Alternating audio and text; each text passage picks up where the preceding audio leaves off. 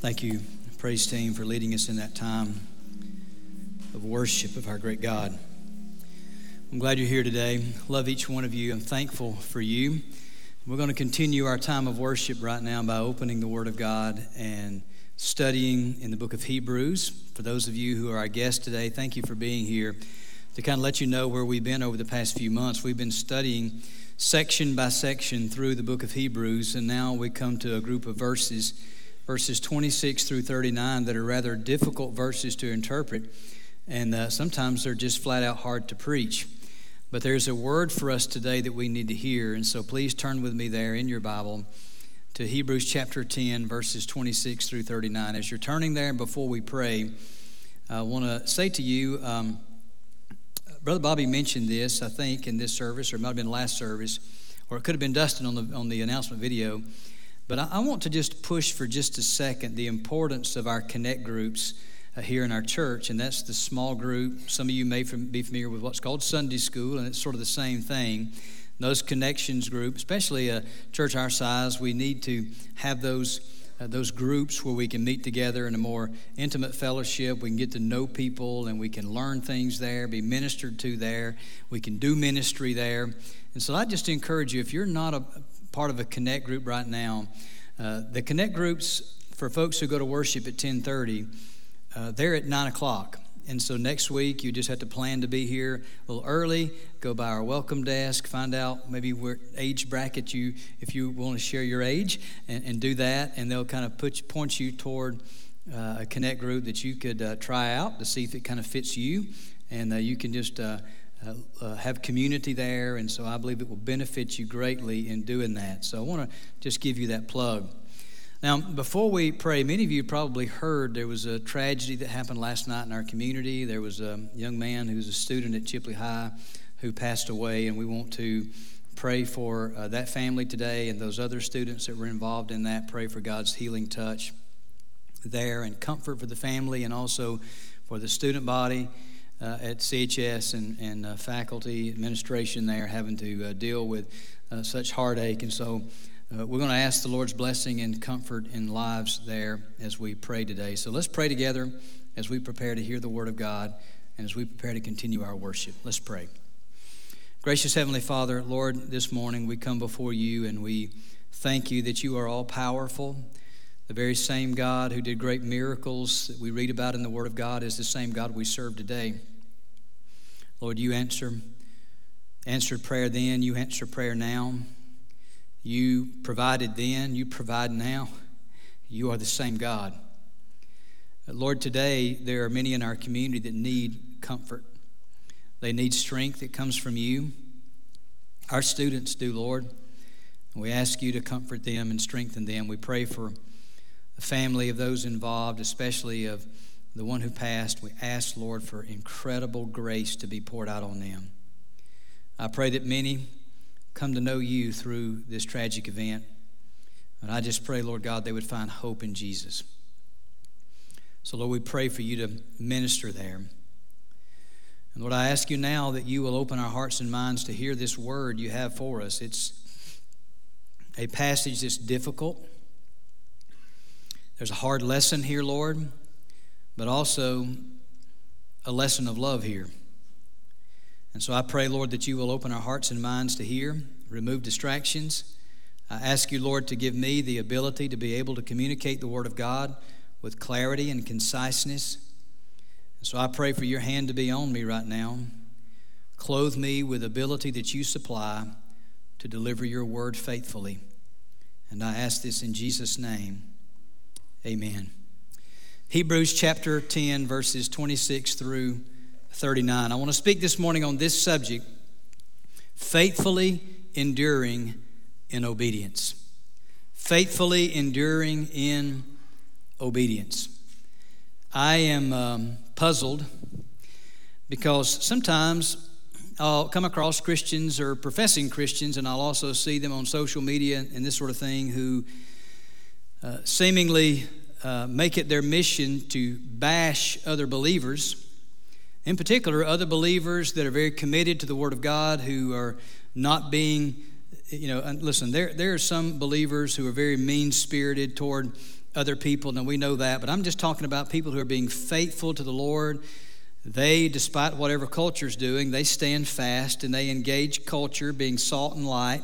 They don't compromise and give in to the culture. And there, there's a group sometimes of professing believers that make it their mission to attack these faithful Christians while they themselves advocate the world's position. That's very puzzling to me. What's puzzling to me is how desperately some professing believers desire to fit in with the world system. Now, when I say world, I'm talking about the world system that has Satan as its helm, at its helm, uh, a system, a system of belief and, and ideology, philosophy and practice and pursuits that are orchestrated by the enemy that appeal to the fallen flesh of human beings to lead us away from truth and into a life of sin and final destruction. That world system, the Bible says in 1 John chapter 5, verse 19, is um, again uh, under the sway of the wicked one. And what's amazing to me is how many Christians want to fit into that system. They want to identify with that system above identifying with the people of God who are standing firm on the truth of God. And that's puzzling. It's puzzling to me how many professing believers that the first sign of opposition and persecution, they want to absolutely retreat from walking boldly with Jesus and, and try to twist the Christian life best they can to fit the world's molds. Do we not know that we're going to face persecution and opposition? Do we not know that our Lord Himself said that the world hated Him and so it's going to hate us? In John chapter 15, verses 18 and 19, the Lord said this If the world hates you, you know that it hated me before it hated you. If you were of the world, the world would love its own. Yet because you are not of the world, but I chose you out of the world, therefore the world hates you. In John chapter 7 and verse 7, the Lord Jesus said that the world hates me because I testify of it that its works are evil. And this means that Christians are going to face opposition from the world system around us. And what we are to do is be faithful. We are to love even our enemies. And we are to engage that culture with the gospel of Jesus Christ. That's what we're called to do. We're not called to hide in a hole somewhere. We're not called to compromise. We're called to boldly and lovingly engage that culture with the truth of God. When the apostle Paul and Barnabas had went on the first missionary journey as they went back through those churches, they went into towns and cities, they preached the gospel, people accepted Christ, they formed up congregations of believers and they they appointed pastors to lead those churches. When they went back through to to strengthen these churches, uh, notice what uh, was said of the activity that Paul and Barnabas did. Acts chapter 14, verse 22 strengthening the souls of the disciples, exhorting them to continue in the faith, that is, to endure, and saying, We must through many tribulations enter the kingdom of God. Through many tribulations, we're going to enter the kingdom of God. Romans chapter 8 and verse 17 says, And if children, then heirs, heirs of God, and joint heirs with Christ, if indeed we suffer with him. We suffer with him, that we may also be glorified together. There's going to be a level of suffering for the sake of the gospel that Christians do when they're living obediently in this world that we're in. 2 Timothy chapter 3 and verse 12, the apostle Paul said, "Yes, and all who desire to live godly in Christ Jesus will suffer persecution." So, how can a true believer, at the first signs of persecution, want to go hide in a hole or want to compromise and, and, and want to back away from, from living boldly for the Lord simply because of the pressure the culture puts on them? We are not to do that. We are to endure faithfully in obedience. The group of Christians that were being written to in the letter of Hebrews were individuals who were Jewish background. They were ethnic Jews. They had accepted the gospel of Christ. Uh, so they were saved out of Judaism. And because of this outward pressure, And we find from um, evidence found in the book of Hebrews, including part of the passage we're reading today, that they were undergoing a type of opposition, that they were undergoing a type of persecution. And there was a temptation for them to want to walk back into the life of Judaism where they felt like they might be relatively safer than living for Jesus Christ in their culture. And the Spirit of God, through the writer of Hebrews, motivates these believers to hold their confidence in Christ and endure in faithfulness. So, with that in mind, let's take a look at these verses. I'll read them and then we'll dig into them. The Word of God says this, beginning in verse 26 For if we sin willfully after we have received the knowledge of the truth, there no longer remains a sacrifice for sins. Now, that is a weighty verse that will strike terror in the hearts of anyone as we read that, and that's why we need to make sure we interpret this verse correctly within its context, taking into account all the historical background that's going on here in Hebrews for us to really capture what's being said there. So there no longer remains a sacrifice for sins, but a certain fearful and expectation, a certain fearful expectation of judgment and fiery indignation which will devour the adversaries. Anyone who has rejected Moses' law dies without mercy on the testimony of two or three witnesses. Of how much worse punishment do you suppose it will be, thought worthy, who has trampled the Son of God underfoot, counted the blood of the covenant by which he was sanctified a common thing, and insulted the Spirit of grace? For we know him who said, Vengeance is mine, I will repay, says the Lord. And again, the Lord will judge his people. It's a fearful thing to fall into the hands of the living God. But recall the former days in which, after you were illuminated, you endured a great struggle with sufferings, partly while you were made a spectacle, both by reproaches and tribulations, and partly while you became companions of those who were so treated. For you had compassion on me and my chains, and joyfully accepted the plundering of your goods, knowing that you have a better and enduring possession for yourselves in heaven. Therefore, do not cast away your confidence, which has great reward. For you have need of endurance, so that after you have done the will of God, you may receive the promise. For yet a little while, and he who is coming will come and will not tarry. Now the just shall live by faith. But if anyone draws back, my soul has no pleasure in him. But we are not of those who draw back to perdition, but of those who believe to the saving of the souls. Now, the main idea of this message is this because of what Christ has done for us, we must endure faithfully in our obedience to Him and receive reward.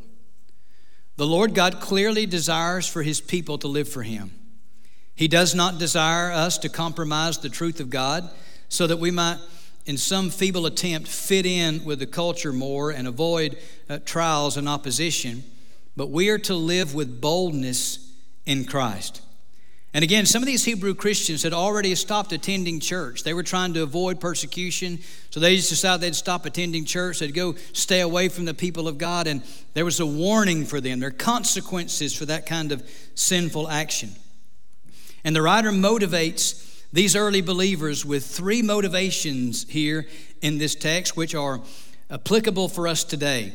Because today, because of the outward pressure the world's putting on the church, here's what's happening many Christians are compromising, many professing Christians are embracing the world's culture. Many professing Christians are embracing practices and ideologies that are completely outside of Scripture and clearly condemned by Scripture. And they're choosing that because they want to fit in with the world more than they fit in with Christ. And there's a warning here for us today that we do not do that, but we endure faithfully. So let me show you these three motivations out of the Word of God. First of all, we're motivated to endure by warning. Verses 26 through 31. Now, this section contains the fourth warning that we find in the book of Hebrews. There are five warnings in the book of Hebrews. Here's the fourth one, and it's probably the most severe of them all. Before we dig into these verses, let me say something to you that I said when I was preaching through that very difficult passage of Hebrews chapter 6, verses 1 through 8.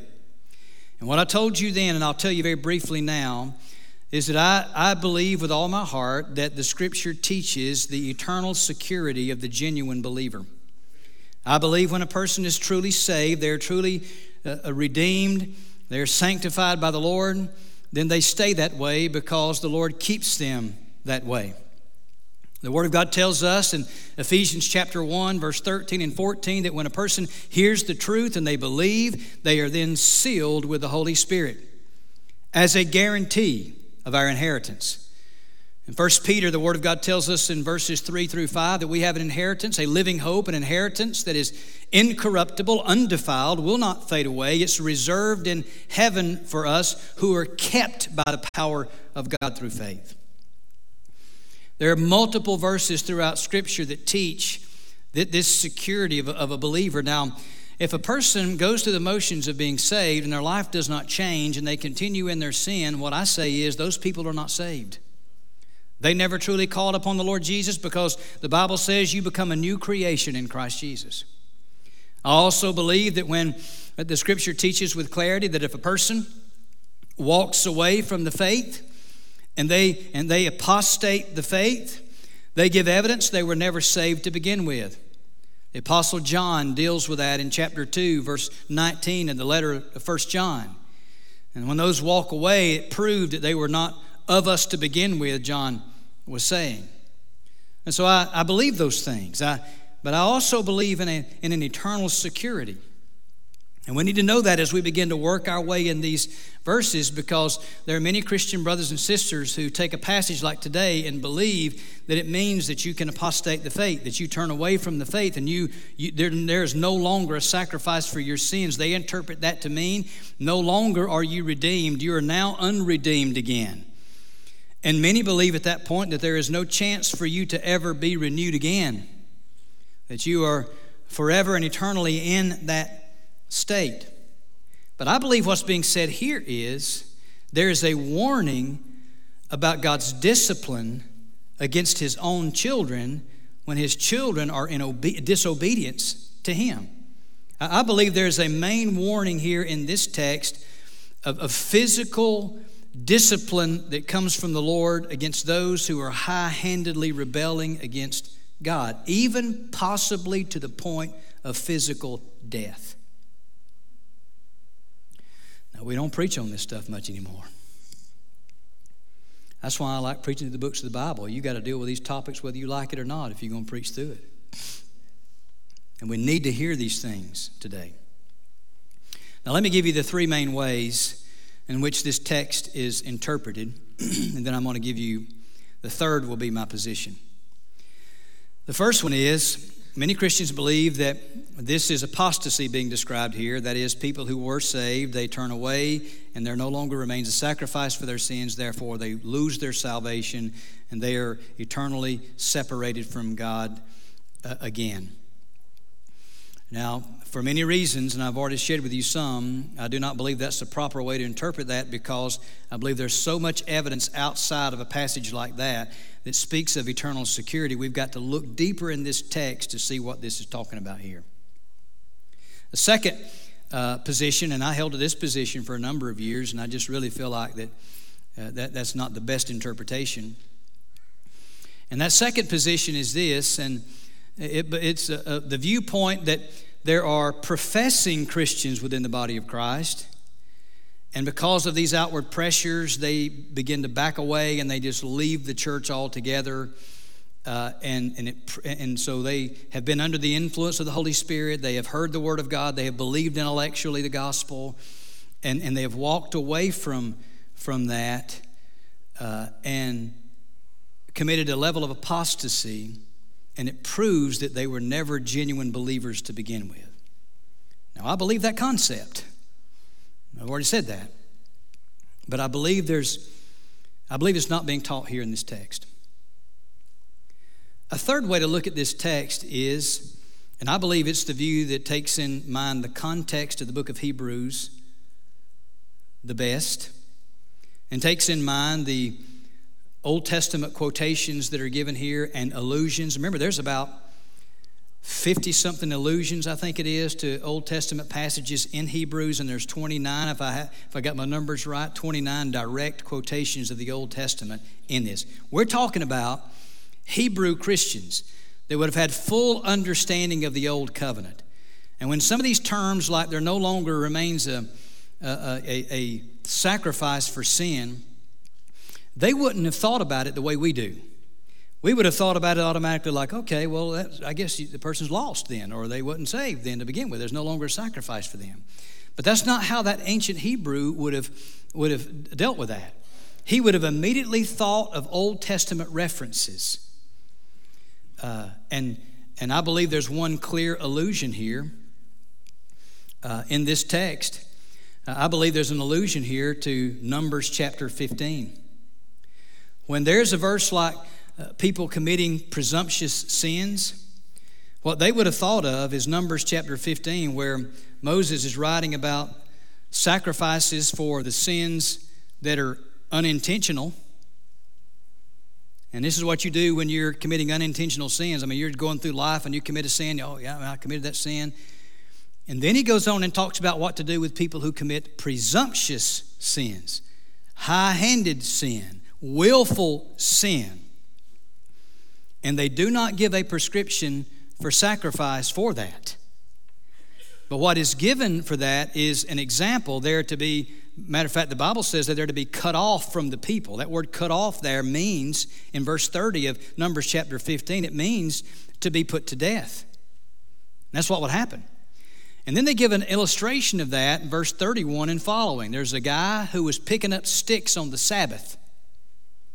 That's a high handed sin. He obviously had in his heart, it doesn't matter what God's word says, I'm going to do what I want to do today. And he goes out and picks up sin, and you know what happened? They stoned him. So there was immediate discipline because of that. That's where their minds would have gone. Presumptuous sin does not mean always eternal condemnation. Now, I'll tell you this if you're a lost person and the judgment of God comes upon you and your life is your life is taken, then you are sealed in judgment. But if you're a saved person and you're involved in some rebellion against God and God uh, and through discipline after a long period of time and you continue to rebel against him and he takes you home to him, it does not mean eternal condemnation for you if you are truly a saved person. Matter of fact, if presumptuous sin always meant eternal condemnation, then the entire Exodus generation of, of uh, Israel that came out of Egypt, all of those 20 years of age and older would have all went to hell, including Moses, who was not allowed to enter the promised land because of his sin. And yet we know Moses did not enter into hell because we see Moses appearing on the Mount of Transfiguration with Elijah, who the Bible clearly says was taken up to heaven now, there on that Mount of Transfiguration during the earthly ministry of the Lord Jesus Christ. Now, this willful sin is high handed disobedience to God. And the expectation for this behavior is judgment, a fiery judgment. Now, that doesn't necessarily mean the fires of hell because in the Old Testament we find that God judged his people. He used the metaphor of fire to describe how he judged his people. Matter of fact, in uh, the book of Hebrews, let's go back to the book of Hebrews here, where the text we're in today, verse 28 says, And anyone who has rejected Moses' law dies without mercy on the testimony of two or three witnesses. So, what he's saying here is there was punishment, sometimes immediate punishment for presumptuous sins under the old covenant. Take a left in your Bible to chapter 2, real quick.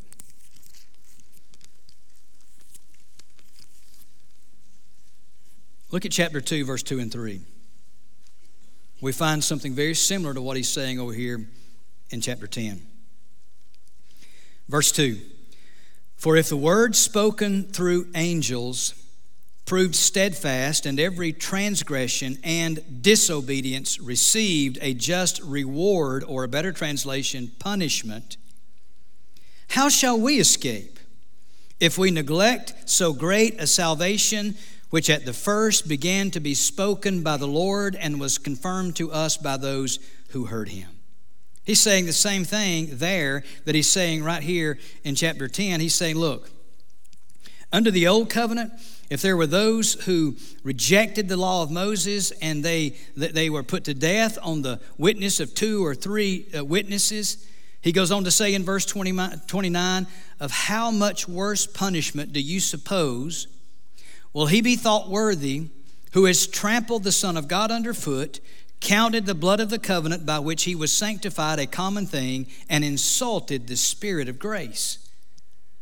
What he's saying here is, if there was punishment for those under the old covenant for these high handed sins, what about for those under the new covenant who, when they high handedly disobey and refuse to submit themselves to the Lord, they're actually dishonoring Him? They're trampling the Son of God underfoot. That means to treat with disrespect and disdain and contempt. They are counting the blood of the covenant by which He was sanctified a common thing. They dishonor the precious sacrifice of Jesus Christ that forgave us and cleansed us and pulled us out of our sin, separated us for, uh, uh, to, to God. And then he goes on to say, and insulted the Spirit of grace. The very one who drew us to the Lord, who convicted us, and who opened our hearts to believe, so we surrendered our lives to Him. And then after that, He regenerated us.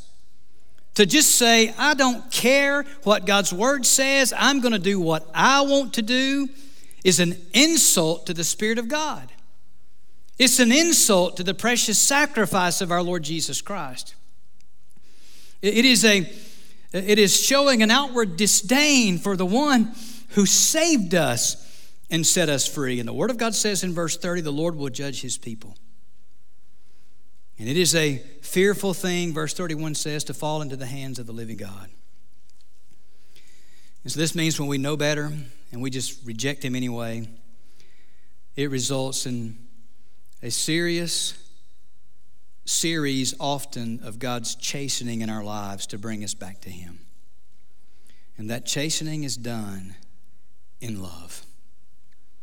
It is done with the intent to bring us to a point of repentance and renewal of fellowship that we may go on serving God and not keep losing reward and dishonoring Him by the life we're living. Now, you may be saying, well, that's a lot you're pulling out of that. Well, let me just give you something very, very clear in the New Testament. I'm going to give you exactly what I just told you in a, in a group of verses in 1 Corinthians chapter 11. In 1 Corinthians chapter 11, you know the Corinthians, they were in a mess. You know, they had there were division in the church. There were all kind of things happening there. Uh, they would meet together for the love feast. They would meet together, the church coming together for a meal. And in that uh, setting, they would also partake of the Lord's Supper, an ordinance established by the Lord to remember his sacrifice. They would break the bread together to remember the body of Christ. They would drink the cup to remember his shed blood that established the new covenant in him for forgiveness of sin. As they gathered together, there were some who didn't have very much, and those who had a lot were not willing to share what they had with those who didn't have a lot. Matter of fact, they were uh, they didn't care about others. They wasn't showing Christian love. It could be that some of them were even getting drunk in these settings. They were making a mockery of uh, this very sacred event. So here's what Paul wrote to them in 1 Corinthians chapter 11, verse 29 through 32. For he who eats and drinks in an unworthy manner eats and drinks judgment to himself, not discerning the Lord's body. Now listen to this. For this reason, what reason? The unworthy manner in which they're partaking of the Lord's Supper. For this reason, many are weak and sick among you, and many sleep. That's a euphemism for death. For if we would judge ourselves, we would not be judged. But when we are judged, we are chastened by the Lord, that we may not be condemned with the world. There's a lot more I could say about that last phrase, but I don't have time. What we have here is a group of believers who had high handedly disregarded a very special ordinance established by the church. It led to uh, the Lord's discipline on his people for them to repent.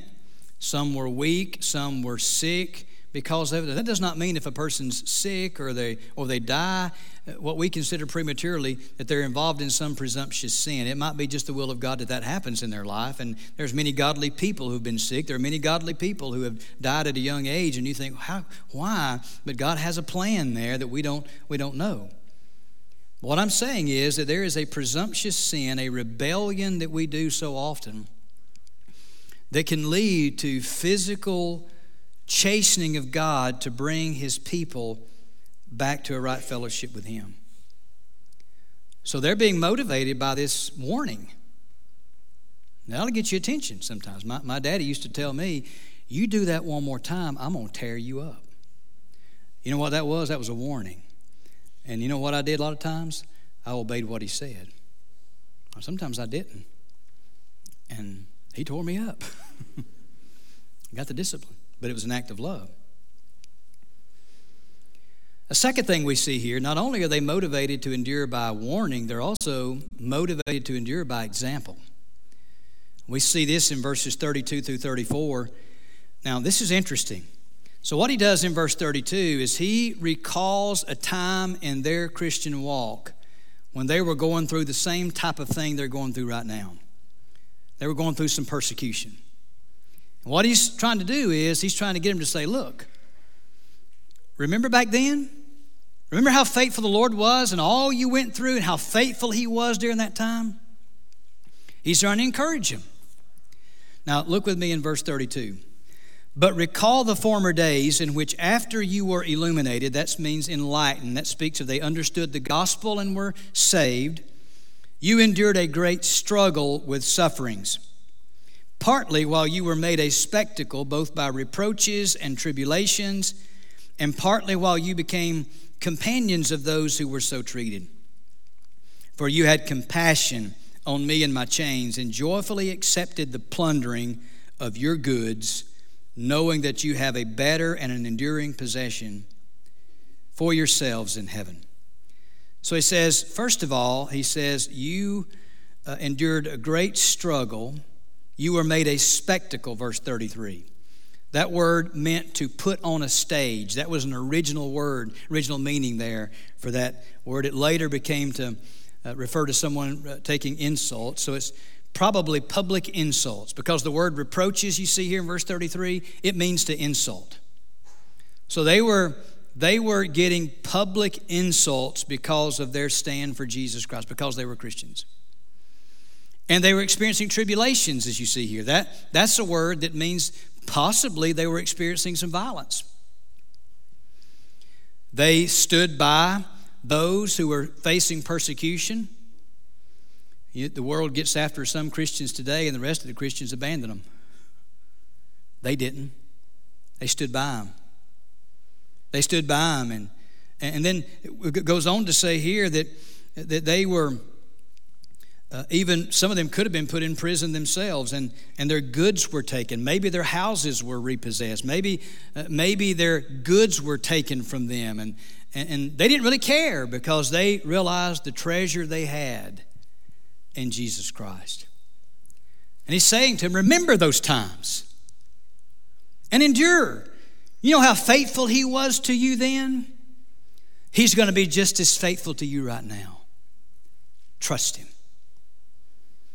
Matter of fact, maybe that's where some of us are today. Maybe some of us are struggling. We're, we're just thinking, I don't, I don't know. You know, I've got a lot of pressure on me. This, I'm facing a lot of temptation, and, and there's a lot of opposition from the world against me. And what I would, what I would do is recall past victories that God, gave, that God gave you in your life. Or you look around you at those who stay faithful no matter what, and you let that example inspire you. You go to chapter 11 in the book of Hebrews, and you'll see a whole bunch of them right there that, that, uh, that God was faithful to, and they, they, they experienced, they uh, exercised faith and glorified God by doing that? I tell you this, He has promised to be our faithful high priest. Isn't that what we've been studying? What that means is He's interceding for us, He's helping us, He's enabling us. The same God that has helped the heroes of the faith in the past is the same God that's helping us today. So we're being encouraged to endure because of example. But then a third thing he does here is he encourages them and he uh, motivates them by uh, to endure by promise. So the third point here is we are motivated to endure by promise, verses 35 through 39. Now, verse 35 and 36 are key verses for us to look at today. So look with me in your Bible at these verses.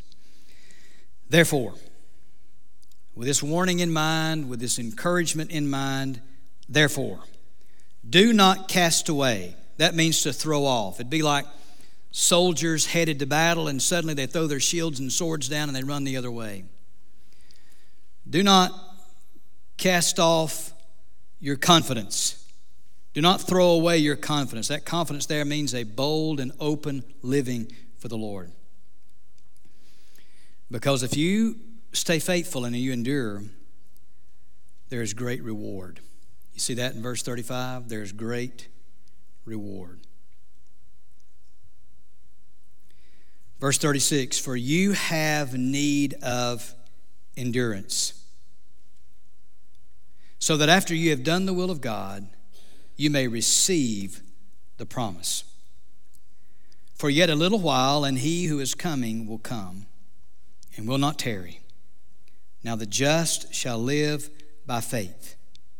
But if anyone draws back, my soul has no pleasure in him. So don't cast away your confidence, which has great reward. You need endurance. Do the will of God, and you'll inherit the promise. You know what I know? I know sometimes it gets difficult in the Christian life. I know that. Sometimes we're faced with all sorts of pressures and all sorts of persecution, and we, we face this and we face that, and it just, we get so discouraged. And there are times that we think about, we entertain giving up. Here's what the Word of God says we're to do we're to live by faith, we're to trust the Lord, we're to do the will of God, because you can be assured of this there's coming a day when the one who is coming will come. He will split heaven, he will return for his people. There is one day he will establish his rule and his reign forevermore. What we know is everyone who has mocked him and, and, and mocked us because we serve him will one day know that we are right. They will submit to him in defeat and confess him Lord, not unto salvation, but in defeat, having been conquered by him. One day, we'll stand before the Lord Jesus Christ and be given and be rewarded for our faithfulness to Him. The Word of God teaches us. So, what are we to do? We are to maintain a faithfulness to our Lord. We don't give in, we don't compromise, we just stay faithful to Him. Now, he was optimistic, the writer of Hebrews was, because in verse 39 he says, But we are not of those who draw back to perdition that is destruction. And by the way, that word does not have to be translated eternal condemnation, it can simply mean destroy. And he goes on to say, but of those who believe to the saving or the preserving of the soul. And by the way, that word soul can also be translated just life, physical life. Or you could translate this verse that what we're going to do is we're going to live like real saved people ought to be living. We're going to endure and we're going to be faithful.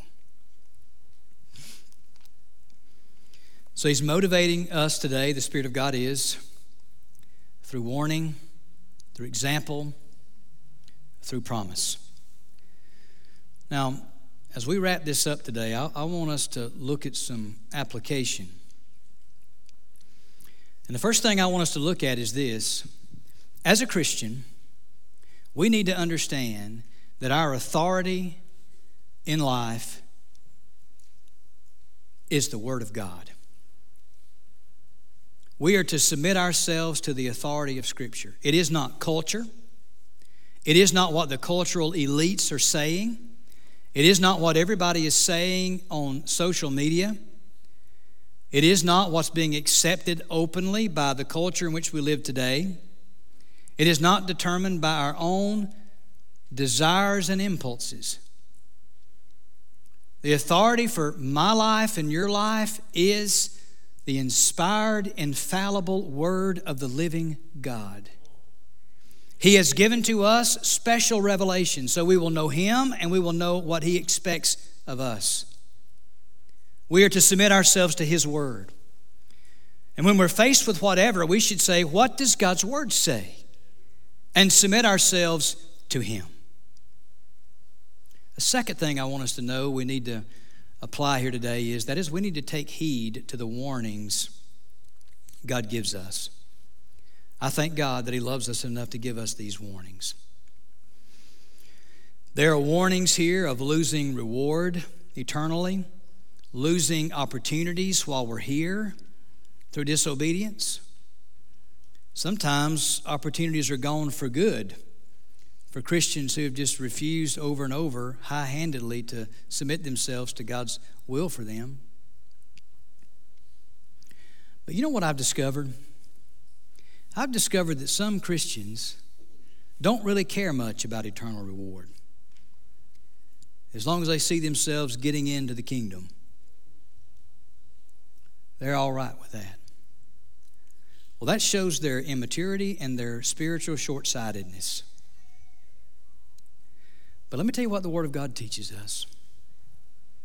The Word of God teaches us that there is some levels of discipline we face now. Now. The Word of God says we reap what we sow in the book of Galatians. If we're going to sow to the flesh, we're going to reap from the flesh.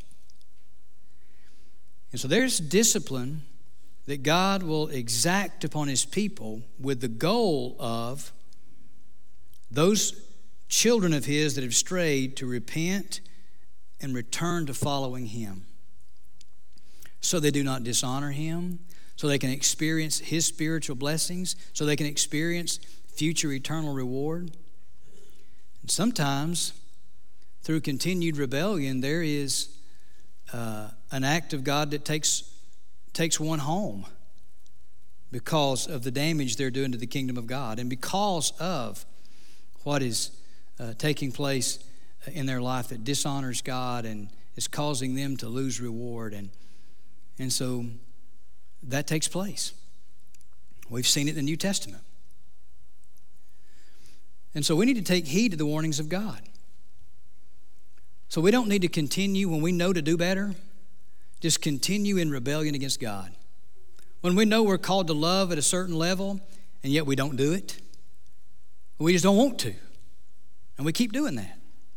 Or we keep living for the world and we keep embracing the party life and all of those kind of things and, and we just don't want to we just don't want to extract ourselves from that because we just think we're going to lose you know out on so much and people are going to think we're you know fuddy-duds and all this if we if we if we break free from that as we just keep living that life we refuse to serve when we know we're called to we let everything in the world take us out of church we don't take serious the things of God. And over and over and over again, we continue to resist the revealed will of God to do our own things. And do we not expect, when we dishonor the Lord in that manner, that because He is a holy God, and we're now we're completely covered under the blood of Christ. Now we've already talked about that. Do we not think that He will not do what's right and exact the, the right discipline upon his children that we deserve in those moments.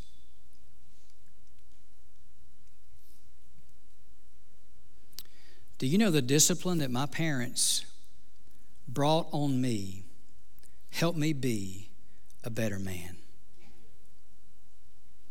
That's what God's discipline does for us. We don't need to reject these warnings. Finally, I don't think I have this one on the screen for you, but I want to remind you this application, and that is that the Lord is faithful to help us and reward us. He is faithful to help us and reward us. He, he never calls us to do anything He doesn't give us the power to do in Him. You know what I read last week in Ephesians chapter 3, verse 20? Now, to him who is able to do exceedingly abundantly above all that I could ever ask or think, according to his power that works in us. He's able to do more than I can think, he's able to do more than I can ask. You think he can't help me to live for him? You better believe he can. You better believe he can. So today, I say, brothers and sisters, do not draw back, but draw near to God. Live for Him. For some of us today, what we need to do is confess the life we're in now.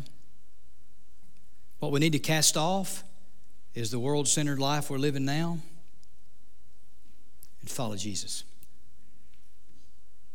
For some in this room today, you need to be saved because you're not and you've rejected and resisted and you've mocked maybe even the gospel before in your life. But I'll tell you this today, the Holy Spirit of God has you so understanding this truth. You know this. You need to give your life to Jesus right now. We're going to stand to sing in a minute. I'll be right down front. And you just come to me. You say, Listen, I need Jesus as my Savior. And we'll help you with that. The altar's open to come pray, just folks getting things right. But I'll tell you what we really ought to do there, there ought to be many of us hit the altar and pray for the people of God to not draw back, but to draw near to God. And maybe there's people right now in your heart that you're burdened for, and you, need, you want to come pray for them today. Because I'll tell you what, the, what needs to happen today in this country the church needs to start acting like the church.